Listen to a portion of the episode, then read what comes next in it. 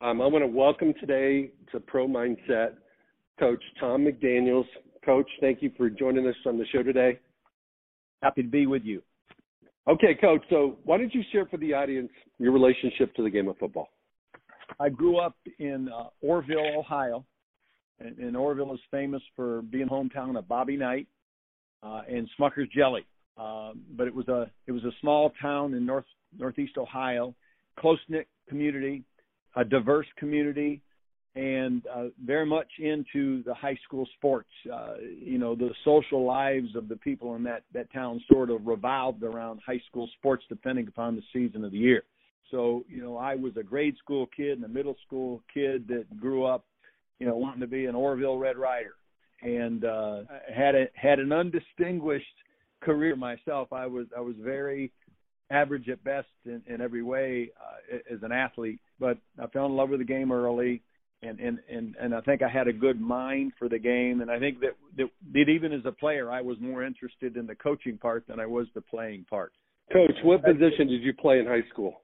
I was a quarterback and a defensive back, and uh, graduated from high school. Went to Clarion State University. Uh, it's in Western Pennsylvania. I'd, I'd had six knee surgeries, you know, so so that sort of speaks to my athletic ability. I, I wasn't able to avoid, you know, as many hits as I wanted to, perhaps, but uh, did not have a college career, but knew I wanted to coach. And upon graduation from Clarion State University in 1972, I came back to Orrville as as an assistant coach, and I was an unpaid volunteer. Their staff was intact. Most of those people were my coaches when I was there uh, and it wasn't until they either moved in administration or retired that I, you know, that I could move up. So I functioned as a was an assistant for ten years, you know, at Orrville, and then at a place in in, in more central Ohio called Mansfield, Ohio, and then back to Orrville, and then was hired at Canton McKinley as an assistant coach uh, for my ninth and ten years as an assistant, and became a head coach there at Canton McKinley in 1982. Uh, and for the people listening, our home field was was the Hall of Fame game field. The Hall of Fame, the Pro Football Hall of Fame, happened to be, built next door to it. So they played the Hall of Fame game there and still do. But at that time, it was really a high school stadium. But it was big time high school football, as big as high school football can can get in Ohio. We were in the large school division. We were uh, a public school, uh, again, uh, a city urban school setting uh, and I, I I think I was fit for that kind of environment. But we had a great run there, and uh, following the 1997 season, we, we were preseason USA Today, you know, the number one ranked team. You know, back when they did that, I don't even know if they still do that. And we ran the table, and we're undefeated, and we're state and national champions. You know, state champions on the field, and and the mythical national champions uh, according to USA Today. Okay, and, coach, uh, let me interject right real yeah. quick. Okay. So how many years did you coach high school football as the head coach? 26 of the 40 years that I spent I was a head coach. Okay, so you coached high school football for 40 years. You you were a head coach for 26. You happen to be the mythical national champion one season.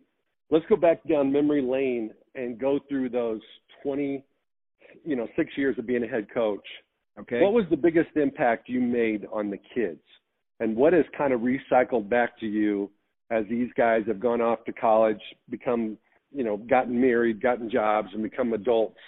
What has been the most rewarding thing about being a head football coach at the high school level? Well, I, I, I understood pretty pretty early in, in my, my head coaching experience that it, it, it was important where I was coaching. It was important for us to win games. It was important. Football mattered, uh, and it was important to beat our arch rival Massillon. Um, we played for over 130 years, but at the same time, I, I understood that that as the most public representative of the school system, you know, more people were going to watch our football team play than any other group associated with the school system. They were going to see our marching band and our high school football team. It, it was important, you know, for the kids to understand that how we behaved was as important as how we played. So we were going to try to be the team that, that won every game, but we wanted to also be the team that represented, you know, my superintendent, my board of education, and the mayor of the city, uh, you know, my principal in the school district. We wanted to represent them the right way, and and and that wasn't always true of, of the teams at, at at that school at Canton McKinley. Uh, they they were always fast, they were always physical, but they weren't always as disciplined as they needed to be, and, and they didn't always represent, you know, on the field, you know what what their superiors and and, and the important people in the community wanted us to represent. So so that became a core concept of ours. Yeah, we want to play like crazy. We want to win games, but but we also want to represent this city and the, the school system the right way. And we were able to get the kids to buy into that and I never knew whether we modified their behavior temporarily. I hoped it would be permanent, but you know there were very very few occasions in my head coaching experience where where we ever did anything that that was an embarrassment, you know, to to the program, to the system, you know, to the city, and consequently, you know, I think that that you know there's a large portion of our kids who who became adults and and they weren't competing anymore but how they behaved was as important as anything that they did. And and so we've got a lot of kids that that I think took that core concept and and and let it become permanent. You know, we always hoped it would be, you know, but I know a lot of them now is is dads and parents and husbands and and they're not all coaching obviously, but but there's a whole bunch of them that are successful and I think that had a lot to do with it. Okay, coach. Thom, let's talk about the culture that you developed as a head coach. And yep. back then, they might not even have called it culture. Now they call it culture. Before John Wooden came out with his pyramid of success, no one really realized that you could frame your culture. Yep. Okay. And, you know, Bill Snyder did the same thing at Kansas State, and I could list, you know, 50 coaches that have done it. What was your culture? You know, it's it's multifaceted uh, and, and I'll try to represent it, you know, in, in a few phrases as best I can. But it was intentional, even though we didn't have a name for it. It was intentional, you know, and and now the culture word is is, is commonplace. But one of the things that we believed in, and, and we wanted our our players to understand and, and accept was that nothing about football was unimportant. When players start to decide that that this about football is important and this about football is unimportant, that that's when we have issues. You know, and and and so if it was important enough for us to teach, then it was important enough for them to take seriously and and to attempt, you know, to to do the way that we had coached it to do. We we, we didn't want players, you know, deciding that you know you're a gunner on a punt team, but that's not important you know, because I'd rather be the tailback or the quarterback or a starting linebacker. So we sold our kids on that and, and, and sold them on the whole concept of, of about you know, you know team football. We we had a whole program for that. I spoke at the national convention one year about that. But we we sold the concept of team. We wanted them to believe that nothing about football was unimportant. You know, there are a lot of easy things in our game, and we wanted to do all the easy things well you know, stance is an easy thing, and we wanted to be in a stance that we coached. You know, if you're a defender and you're reading a key, that's an easy thing. It takes no special ability to read a key, but we wanted to read a key. Alignment, you know, splits, all, all of those things that we all sort of sort of referred to as, as fundamentals and basics. We wanted to be great at them because most of them have nothing to do with ability. And, and so we take our talented kids and we get them to do all those basic fundamental things really well. And it's amazing how many games you can win when you do the easy things well. You know so so that was a concept that that we sold. And and you know I was at two different high schools you know very similar but we had remarkable success both places. But we we sold the same blueprint. Um, we never wanted to be scheme rich and execution poor.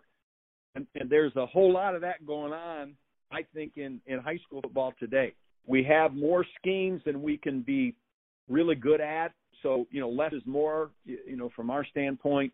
But but we never wanted to be, you know, coach's office scheme rich, but you know, practice field and game field execution poor. That's not who we wanted to be. And so so we learned how to do that. We didn't right away. but we learned how to become that. You know, that's a concept that that we believed in and that we shared and and that we sold with our kids. We never believed that there was such a thing as too much individual practice. You know, historically we we have individual periods and group periods and team periods, but with the kids that that we coached in those inner city environments, there was no such thing as too much individual. There is such a thing as too much group and too much team. But we weren't going to be that that kind of coaching staff, and we were not going to be that kind of team. Uh, we were going to devote a, a ton of time to players' individual skills and positions and, and techniques and fundamentals. And, and obviously, we were going to group up at some point, and we were going to team up at some point, but we were never going to cheat uh, individual time. We just didn't believe in that. Uh, we were a team that believed that scrutinizing and studying our our previous game was way more important than studying the next opponent.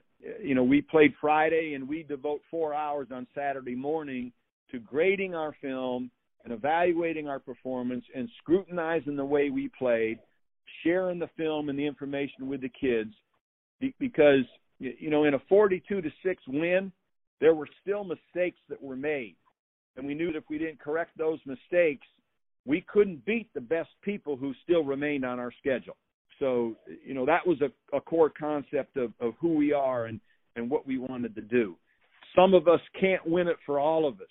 We were not a, a coaching staff that celebrated our best players. We demanded the most from the best players, and, and we made that obvious. We weren't going to pamper our best players. Uh, we weren't going to look the other way if they, if they made a mistake. We weren't going to pat them on the butt because we we were afraid to coach him. We were we were going to be unafraid to coach our best players, and and we wanted everybody to understand that it, it was going to take all of us. You know, if you have a scout team role, and I was a career scout team guy, I was going to take that role seriously, and we we got our kids to buy into that. Those are some of the things you know that I believed then, and, and that I still believe today. We were never going to embrace success it was always a journey and never a destination. And I know some of these things, you know, are phrases and concepts, eh, you know, that that I learned since I started coaching in '72. And some of them I learned from guys like John Wooden and and Bill Walsh and and Bo Schembechler, and some of them I learned from guys names you wouldn't know or recognize. But I, I think that you know, being that kid in high school who was more interested in coaching than playing, I, I looked for things and I I'm an avid reader and I have an enormous library of books and videos and that's just who I was. So, uh, you know, if the devil could teach me something about being a better coach, I was going to go ahead and learn from the devil. okay, coach. So let me regurgitate mm-hmm. back to you what I heard. Okay, and I heard uh, a couple different things. One is that, and so many coaches fall into this trap. They take the best dude on the team and they treat him special. Yep. And it ruins ruins the whole organization, the whole program. Right. And it's because you have you just created a double standard. That's and correct. so right? And so the the players can't trust a coach that has a double standard. And the coach created the double standard by treating playing favoritism to the the most outstanding blessed players. Okay. Right. The second thing that you said was you don't do things by accident. You're not winging practice. No. Everything you're doing has a purpose. Absolutely. And and the thing that you're doing is you're basically someone's like building a house. You start with the foundation and then you build the walls and then everything else follows from there. You start with indie period, teaching the fundamentals so that the the players can be excellent at what they do. So when you put them together as a team, now you can make music. Yes. It's especially in offense. Yeah, yeah. There, there, there's no there's no offensive play that doesn't require at, at its best for all 11 guys to get their job done. And we and we know that that doesn't happen every play, but that should be the goal every play. You know, and and that connects to that first thing that I mentioned about nothing about football is being unimportant. You know, it was part of our responsibility as coaches to get the the guys on the backside of a power play to the right to, to understand that you know even though you're not at the point of attack, your assignment is key and critical to the success of the play. So you know, we, we didn't want players making decisions about what was or wasn't important. We we achieved that, you know, to to a measure. You know, that that also I think is a journey and never a destination. You know, you you, you can't say it one time and, and have it you know be achieved. You, you know, it's it's it's a daily reminder of all the things that you believe. Obviously, if you guys were the mythical national champion, you had excellent players and you had a lot of success in your winning. Let's talk about both of those. But let's start out with how do you teach young men how to win? And before you answer, I just want to put a little sidebar in here. So many kids, and this applies at the pro level too, have talent, can make plays, they're outstanding players, but they still don't know how to win. And other players do know how to win. How do you teach a kid how to win, and what does that mean? Winning, winning, as as far as I'm concerned, is a cumulative result of what a whole bunch of people are supposed to do. And it's pretty obvious that you you can't win a game by yourself. It, it, it's a team game, the consummate team game. We, we involve the most people at one time uh, on a play than any other sport that, that I can think of. I'm not I'm not sure if I can think of a team sport where we've got you know 12 or more people you know at one time participating you know on offense or defense or or in the outcome. And, and so it's it's a, it's a collaborative effort. And you know while you're attempting to do your your job and, and complete your assignment to the best of your ability you know that alone is not enough. And so i think we we focused on on getting our, our our kids to understand not only their responsibility but to understand the big picture and and, how their responsibility and, and their assignment connected to to the other 10 in the huddle you know that got the best result. We discouraged selfishness. Uh, we rewarded unselfishness. We punished selfishness. Um, and, and i'm not talking about anything physical but we were never going to reward that. I, I think kids who come to us in our programs you know, with the ability to run and the willingness to hit, but but they didn't all come being unselfish. There's a whole bunch of them that were superstars, you know, in the lower levels and uh, they had to learn to how to function with all those kids who weren't superstars because that's what it took to win. Okay, let's jump to quarterback. Yep. You played quarterback. You coached quarterbacks. Yep. And if you look at all levels, especially the NFL, but really it's all levels, most offenses go as far as their quarterback takes them. Yep. Because most offenses require the quarterbacks to be really good. What are the tr- physical traits and what are the mental traits that you look for for the best performing quarterbacks? And let me preface it by saying that, that we don't have cookie cutters, right? As, as high school coaches, and our quarterbacks, year to year to year to year, they're not always the same guy. Now, now, if if you happen to have a sophomore who wins the starting job, and and you're going to have him function as a starter, barring injury, for three years, you know that's that's a blessing because for at least those three years, you know, and, and I'm a guy believe that, that believes too that the offense succeeds if the quarterback succeeds. And, and and so what we chose to do offensively had an awful lot to do with the ability of of the starting quarterback at that particular time. We were going to ask we were not going to ask kids to do what they couldn't do, but but if if if we had an option guy or we had a guy that was a better runner than thrower, then what we did offensively w- was going to be a little different while while he functioned in that starting capacity, and, and it might change because because the next guy might have been a better thrower, a better decision maker, a, a better under guy, a better gun guy. So the individual traits that they brought to the position that affected to some extent what we chose to do. But but what what we were absolutely going to do is we were going to take the quarterback and whatever he did well, and and we were going to we're going to tailor what we did to him, and if he succeeded, then we thought the the offense had a chance to succeed. So I was a big believer in in uh, toughness. Um, I you know in, in quarterback don't have to dish out an awful lot of punishment, but but they have to be able to tolerate it. Uh, they have to be you know tough physically, but they got to be tough uh, mentally. You know because an awful lot of times you know those guys get a lot a lot of credit, maybe more than they deserve when things go right, but they get a lot of blame. So when things don't go well, we we coach toughness. We we coached a, a, a ton of basic, you know, fundamentals that I see lacking in the game today. Um, I, what are those, coach? What are those? Well, I, I'm a quarterback coach, and, and I sort of coach. I coach him from the ground up. You know, I'm a big footwork guy, and you know, I I, I believe in coaching drops and and and I believe in getting to launch points uh, expeditiously.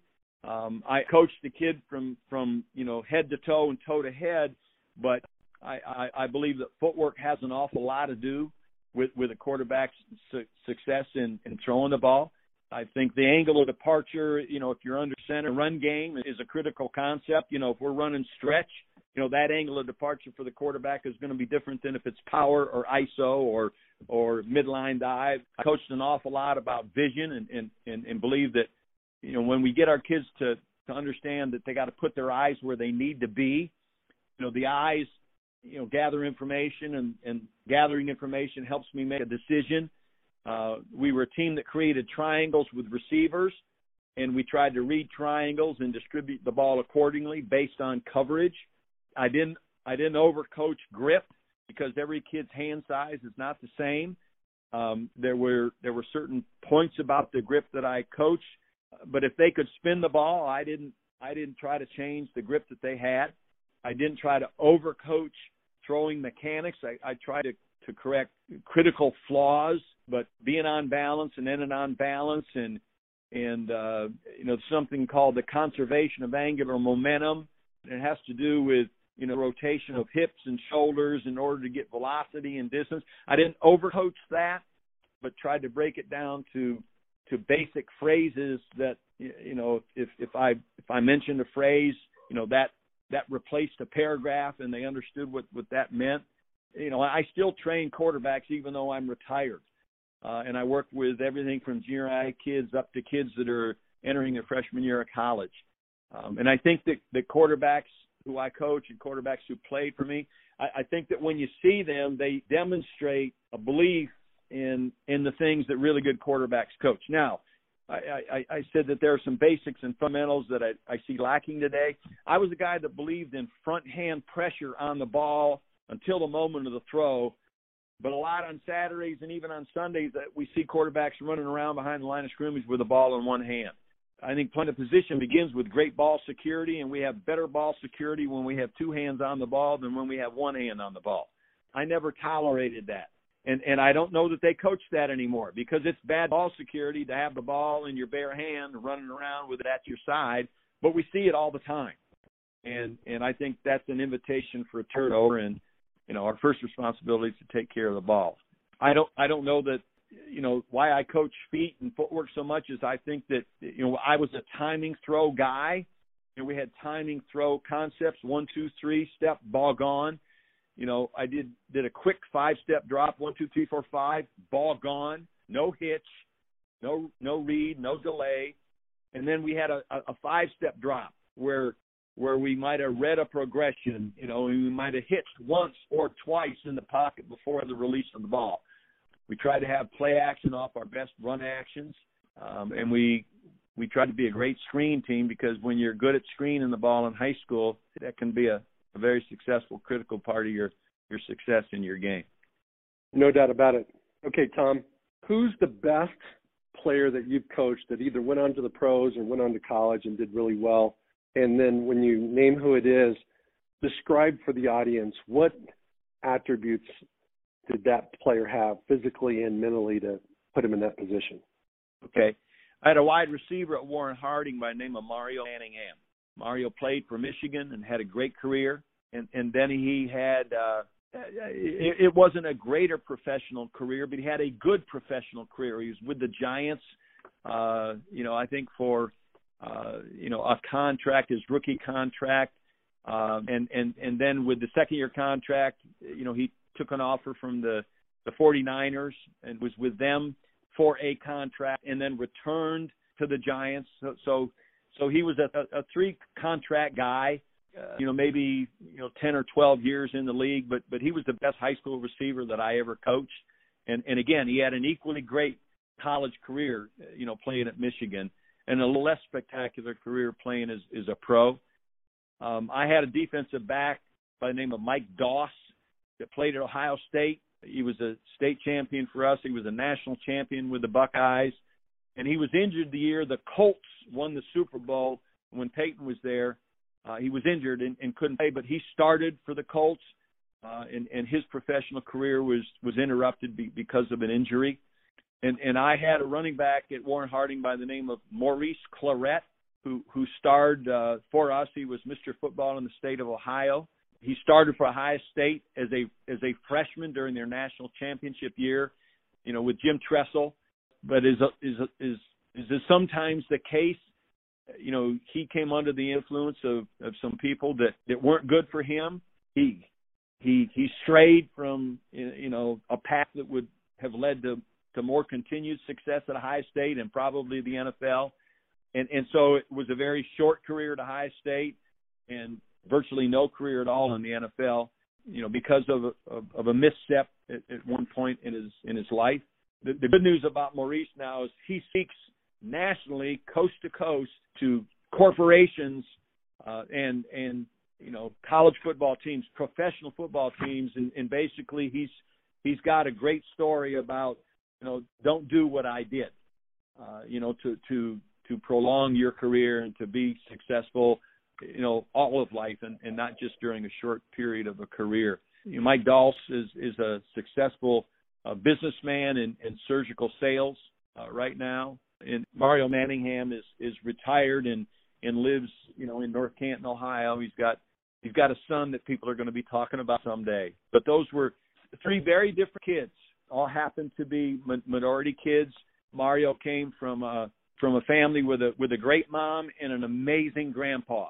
Uh, his his his grandpa was was the key father figure in his life, uh, and his and his grandpa gave Mario over to me, and and uh, fully supported you know how I approach coaching.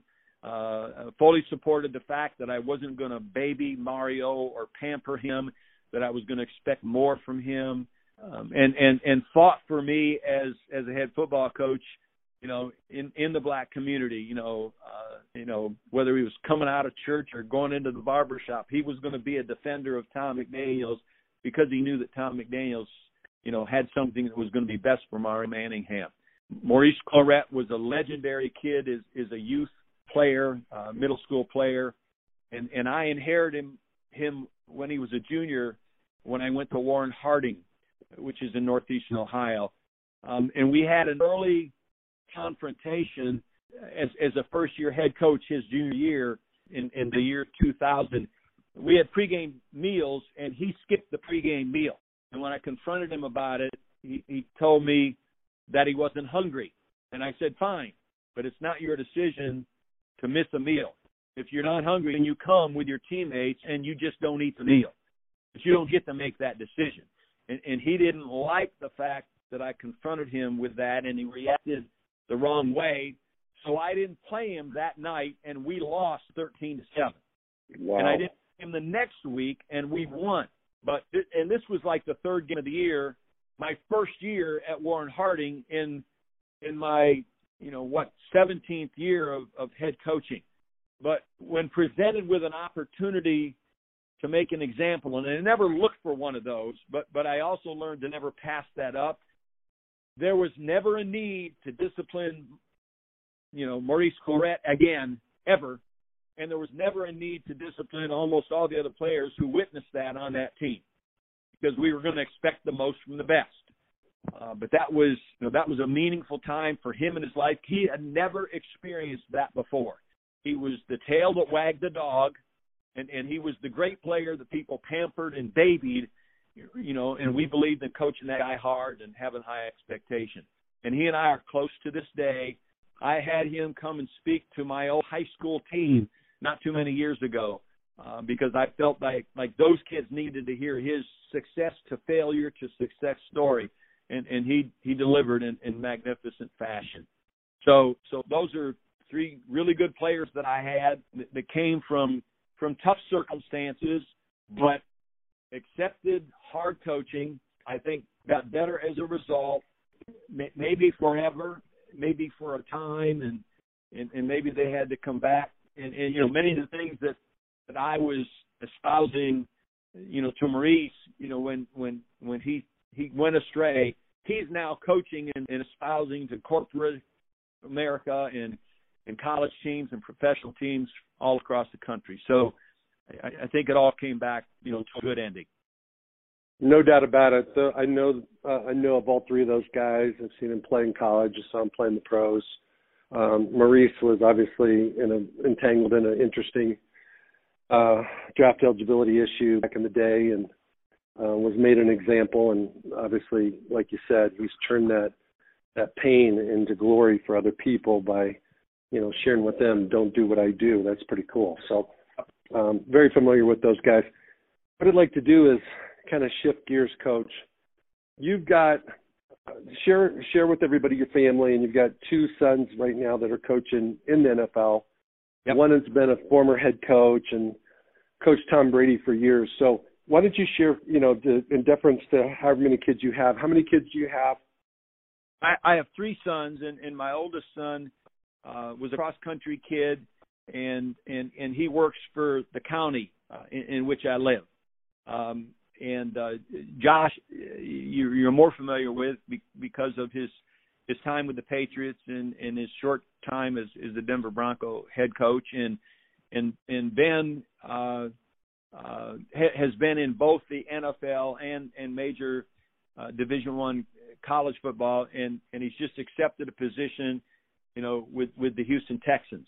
Both both kids played for me. Both kids were quarterbacks. They had elevated football IQs, I think, because they've been in and around the locker room since they were four or five years old. Uh, you know, the the biggest treat that they had back when we were using 16 millimeter projectors.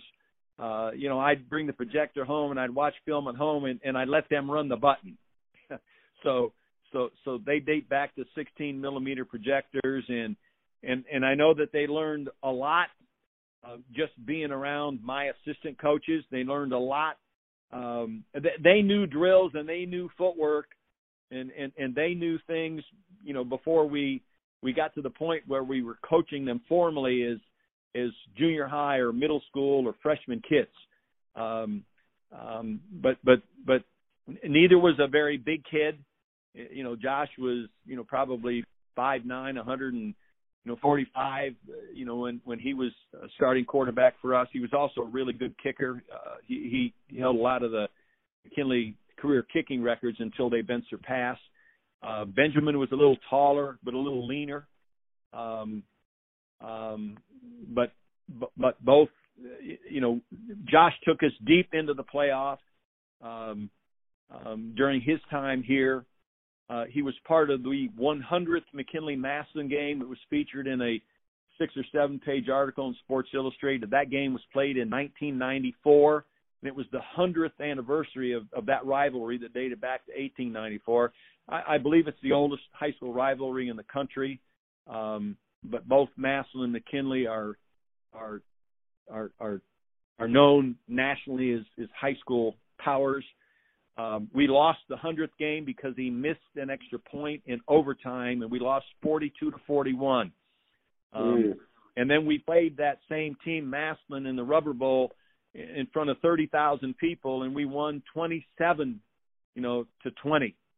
Um, but but you know those are historic things, you know, in our region of the country. Those those are remarkable.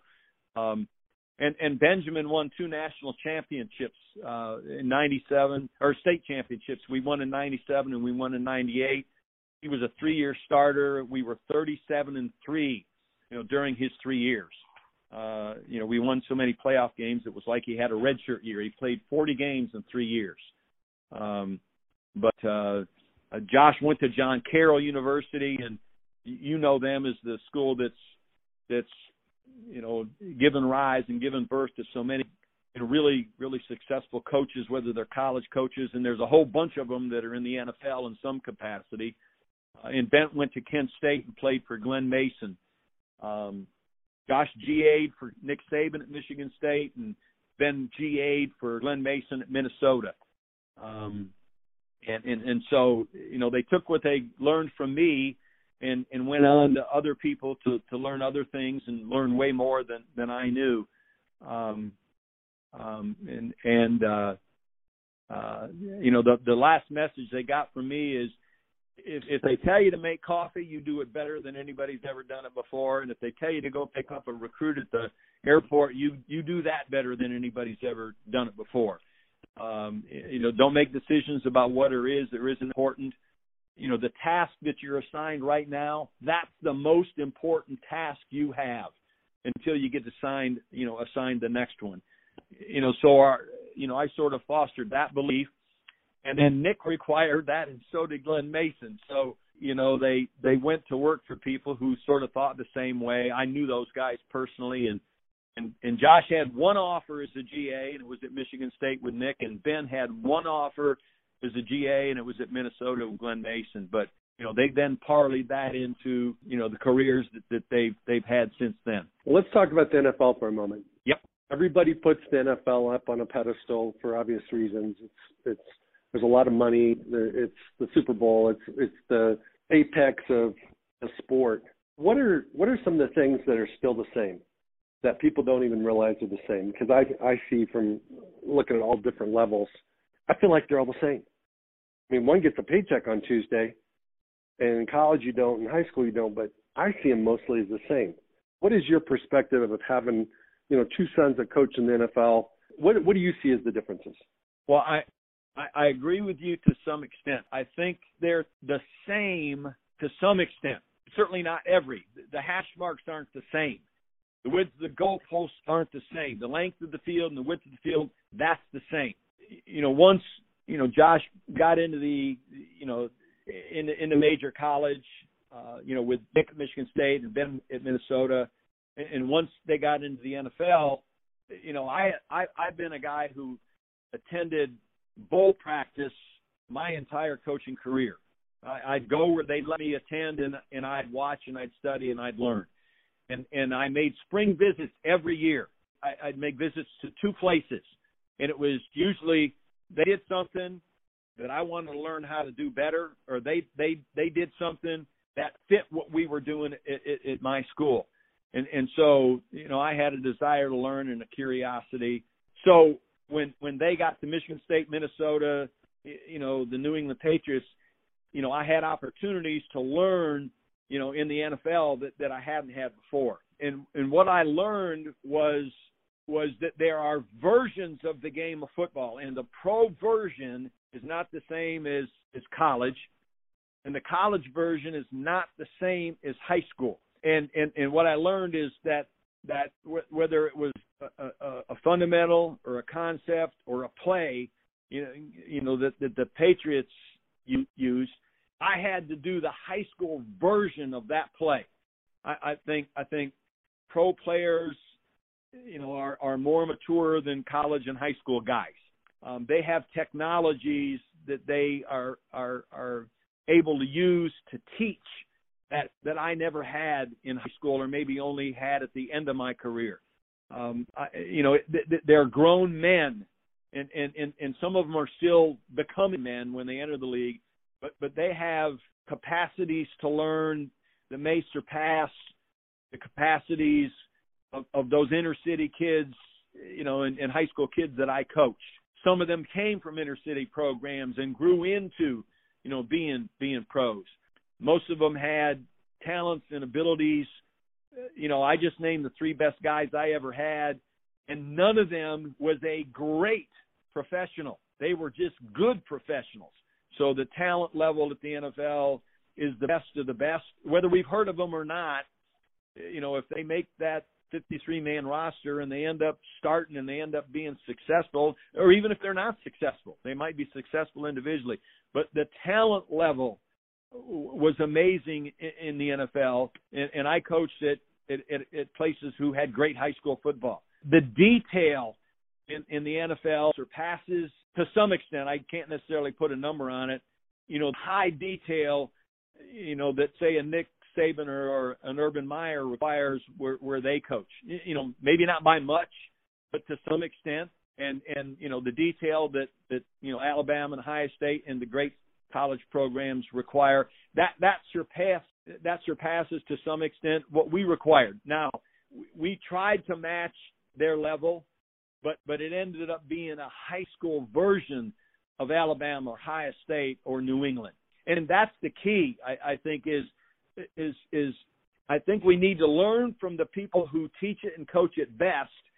But then I think we have to take it home and figure out what the high school version of that is, because in most instances, you know, our teams are never going to be as talented, you know, from the first guy to the last guy as their first guy to their last guy. Um, and, and and that that was the key for me to take what I learned from from from from Bill or Nick or Urban and and and do our version of it. Uh, be, because the exact version you know that didn't fit our template. And and and, and so I learned to do that. And, and Coach Belichick was gracious of, about me being available uh, especially in the spring and at OTAs and, and maybe the preseason practices not so much in season. I never bothered to be at in season practices didn't want to interfere you know but Josh would would ask, "Hey, Bill, my dad's in town. Do you mind if he comes to practice?" And Bill, at one point, Bill told him, he said, "You don't need to ask anymore. If your dad's in town, he's welcome here anytime, anywhere." So, so it got to be that way. But, but, but I think the best thing I learned was, okay, this is what they do, and this is how they do it. Okay, now what's my version of it? So, so that we can come as close to duplicating that as, as, as possible and and the most remarkable difference you know i talked about some of the similarities and some of the differences but the most remarkable difference in in in, a, in attending a pro practice you know for my very first time it was not the size or the speed of the players. It was the volume of communication that took place. You know let let's say that the patriots were were in a, in a huddle you know from the huddle call that the the rookie quarterbacks struggle making to the management at the line of scrimmage that Tommy demonstrated to the counter call that Tedy Bruschi made on defense before this the volume of of you know not just how much but how loud and how it was communicated. You know if if Tedy made a call it was echoed by 10 other guys Uh, so that so that he knew that they heard what I said. And and and and Bill would Tommy get the line of scrimmage, and Bill would have have Tedy in their training now. They're not preparing for an opponent. Change it, move it, move it, move it. He'd move the front, he'd move the backers, he'd change the secondary. You know, and and that would that would result in Tommy, you know, having to make an alert all within at that point, you know, the 35 or 40 seconds they had to get the ball set that blew me away. That that's the biggest difference from NFL coaching, you know, the way Bill did it and the way Josh learned it, you know, to what we did in high school. Well, it was like a chess match in the NFL.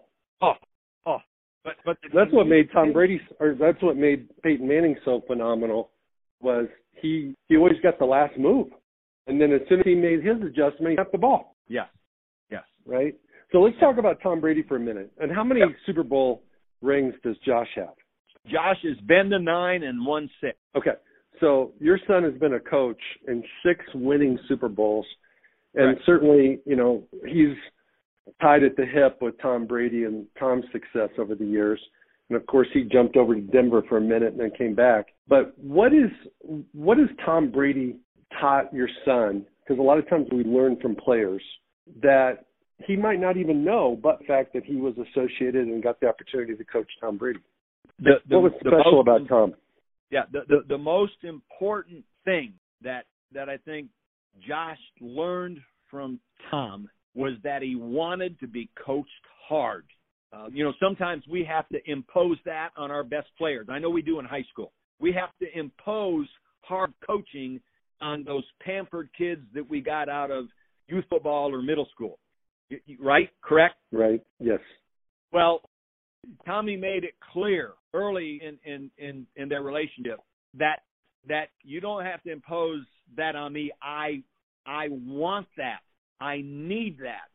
And and and that fit into the way that Josh was raised in football because that was what he was used to as a player and it was it was what he was used to working for Nick Saban, I promise you. It was what he was used to working for Bill Belichick and so it was it was you know that that that was that was that was an immediate revelation, but it didn't necessarily mean that it was easy. You know, because I'm going to coach, you know, arguably the goat, uh, and and and I'm I'm what three years older than he is, or two years older than he is, right. and and you know, and I've got to coach him hard every day, and and I've got to try to make him better every day.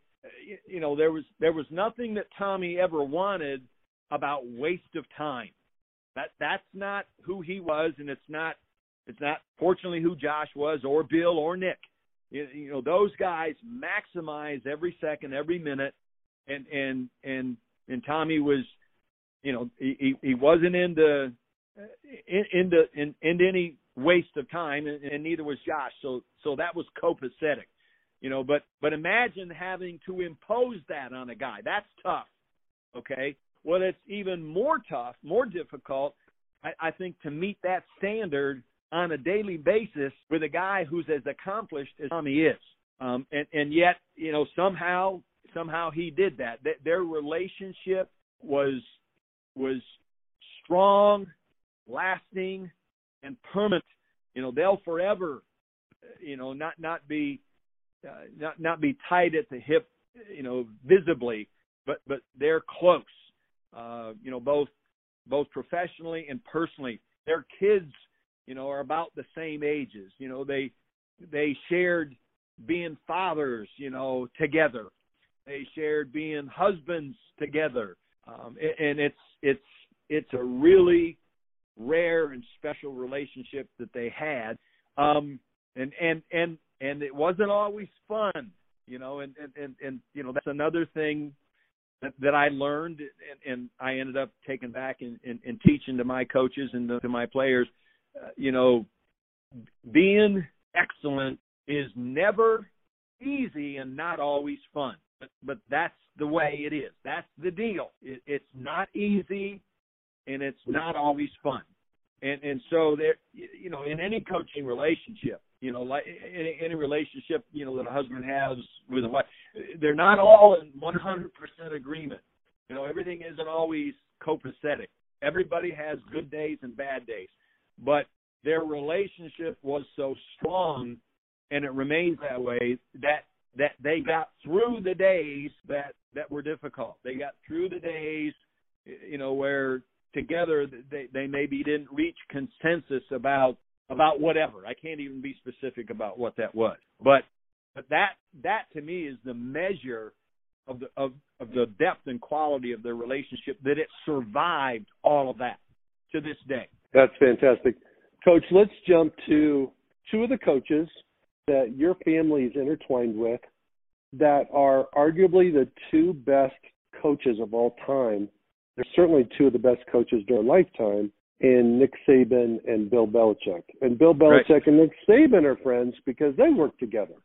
Yeah. So when you look at it from a little bit of an insider's viewpoint, but let's just pretend you're not, but let's what little you know, what separates those two guys, and just start with Belichick first, what separates him from everybody else on the planet that coaches football? Their their, their personalities are not identical.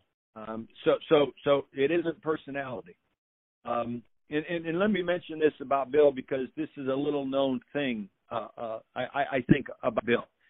Josh believes that Bill is the best listener he's ever known in his life, and and, and I don't know if you've heard that before, but but you know Bill is is is credited with a lot of things, but I don't know if he gets enough credit for being the best listener that, that my son has ever known. Um, and, and I, you know, I wanted it to be me. you know, uh, right. maybe I wanted Josh to be the best listener to me, but but Bill is Bill is open to other concepts and thoughts and opinions, and and he's willing to listen. But but but he is so gifted and so knowledgeable. Your presentation better be remarkable. You know, it can't be a great idea with a bad presentation uh, or it can't be a great presentation, but but a you know a concept or a thought that's that's not sound or fundamental or you know steeped in basics. But but that's that's just that's just a separate thing about Bill. Um, I I I think it's you know, when I say nothing about football is unimportant, I believe that Nick Saban and Bill Belichick live that. There's nothing about the job description that is unimportant. You know, what what they're doing at the moment in time is the most important part of of the job. Um, but but but but I don't think they they they rank order stuff. I I you know I I think that they do the best job of that of, of any of the people that, that I've ever met or known. You know, Nick is credited with with being you know the guy that can deliver that home visit recruiting conversation that you know that is unmatched. You know, Bill Bill is is you know he doesn't have to recruit, but but I think that, that Bill does a, is is good a job of, of getting players prepared to succeed on on game days. Um, and, and I know Nick does the same thing. You know, very early in, in the week, and this is something that I learned from from them. You know, Bill can take an opponent. You know, and the players play Sunday. They come in for you know film review and injury check on Monday. They're off Tuesdays, but they come in Wednesday, and and in just a matter of a few short phrases, Bill can identify things that that they have to do really well in order to win. And they're not the same things week to week because the opponent changes week to week. So so it's it, it's not about you know taking last week's plan and using it this week. Um, you know, Bill does a and, and, and we're talking offense, defense, and special teams. He's able to identify. He's able to to you know communicate you know with Josh and to Josh. Okay, these are the things that offensively we need to we need to be great at in order to be successful. And and, and so Bill probably does that as as well as and, and I don't know a whole lot of other head coaches in the league. I know some, but but I don't know them that well to to say that they do that the same way. And and and and and Nick is he's he's extremely demanding, demanding of his coaches, demanding of of players. You know, I think Nick still coaches you know corners you know whether full time or part time but he's still he's still actively involved in, in in coaching but but you know there's there's there's no tolerance for lack of effort. There's no tolerance for lack of preparation. There's no tolerance for lack of detail. And all of that lets you be your best self. That lets you know your unit be its best unit uh, in that particular moment in that particular situation. That's that's who they are, and that's how I view them as being similar. Okay, so you've had a son that's been a head coach in the NFL, and you, we both know that the NFL is cutthroat, and expectations are usually unrealistic. What will Josh do differently, and what has he learned from that experience that's going to help him the next time he becomes a head coach? Um, when when when it it didn't go well for him in in Denver, and and you know you know at Bill's advice, you know Bill told him you need to go home and see your mom and dad, and so Josh got on a plane and he and he came to see his mom and dad to make sure that we were okay, and we were okay. Um, but the, the advice that I gave to Josh, and and I, I was only following, you know, what I what I came to to think is successful for myself. You you need to be you know you need to take a Word document or an Excel document and you need to you need to list the things that you would absolutely do differently the next time around. And you need to start that list before you get on the plane to fly to, to Canton, Ohio. And and it needs to be, you know, there's no end to that list because you know, as as you review what you did and how you did it, you know, whether it was fully your responsibility or not, you you need to list the things that you would do differently, you know, if, if given a second opportunity to be a head coach. So so he has a list, and it's a working list, and and it's it's you know there, there's no end to that. And at the same time, you, you need to discern and you need to study and scrutinize what you did, and you need to make a list of the things that you would do the same.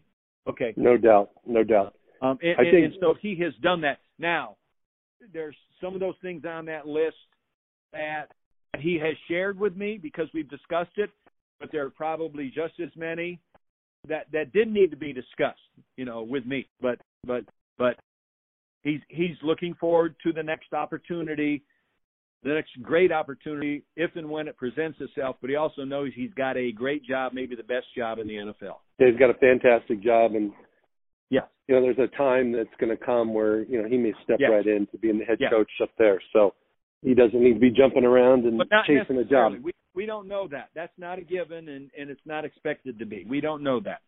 That is true too. You don't know. You know, yep. ownerships change, lots of different things change, and you know sometimes organizations want to go with the past successes. Sometimes you want to turn the page and start fresh with whole new philosophy, all new people. So there's nothing that you can ever plan on. But you know, I think the thing that's really cool for you being a lifetime coach at the high school level and having the opportunity to coach some guys that went on to the pros and several guys that went on to play in college is to have your own kids, you know, coaching in, at the, you know, the elite level. So what does it feel like for you as a dad? Now, not you're not a coach now. You're a father, and you're watching your kids do what they get to do, and Josh in particular in a Super Bowl, coaching a Super Bowl. How cool is that for you? That's really cool. Um, and and it's it's just role reversal. Remember, I told you that they came to practice when they were four or five. Well, yep. it's just role reversal. I'm just 72, but I'm the four or five year old that, that gets to go to practice and watch them practice, or gets to go to Super Bowls and watch them coach. You know, so so you know it's it's it's just role reversal. Our ages are just slightly different. By the way, he's on his way to pick me up to take me to lunch right now. okay. Well, I won't hold you up for that. Um, Coach, is there anything I didn't ask you that you would like to add, and then I'll just ask you a question and you could answer it, or are you good? Um, there's probably a thousand things, but, but, but I can't wrap my I can't wrap my 72 year old mind around what those thousand would be right off the cuff. It's okay. better when you ask me a pointed question because then I can okay. give you a, a pointed answer. That's fair. That's fair. I do have one last question. Sure. Okay, Coach. So you're 72. You've coached football for over 40 years. You've passed on the legacy to your two of your sons that are coaching in the NFL.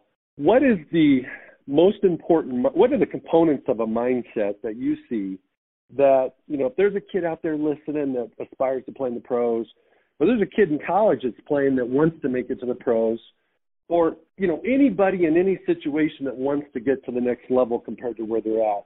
Could be a guy that's in the pros and wants to become a starter because right now he's on the bench. What are the attributes and the components of an of a mindset, in your opinion, that it takes to get to the highest level and to play at that level? Well, I, I, I think you got to understand that that there are many rungs to that ladder, and every when you're climbing a ladder, every rung matters.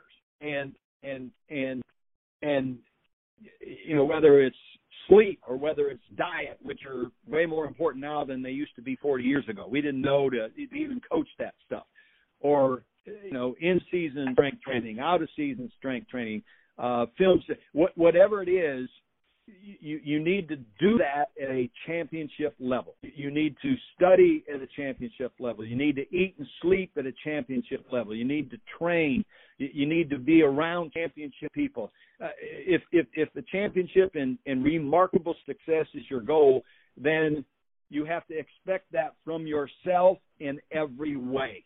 And and and and and, and you know, I, I don't know that I can state it more simply but at the same time, I, I think that that is the profound, simple truth. Okay, so let me rephrase what I just heard you say.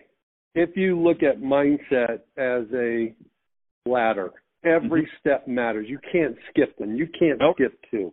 Every right. The...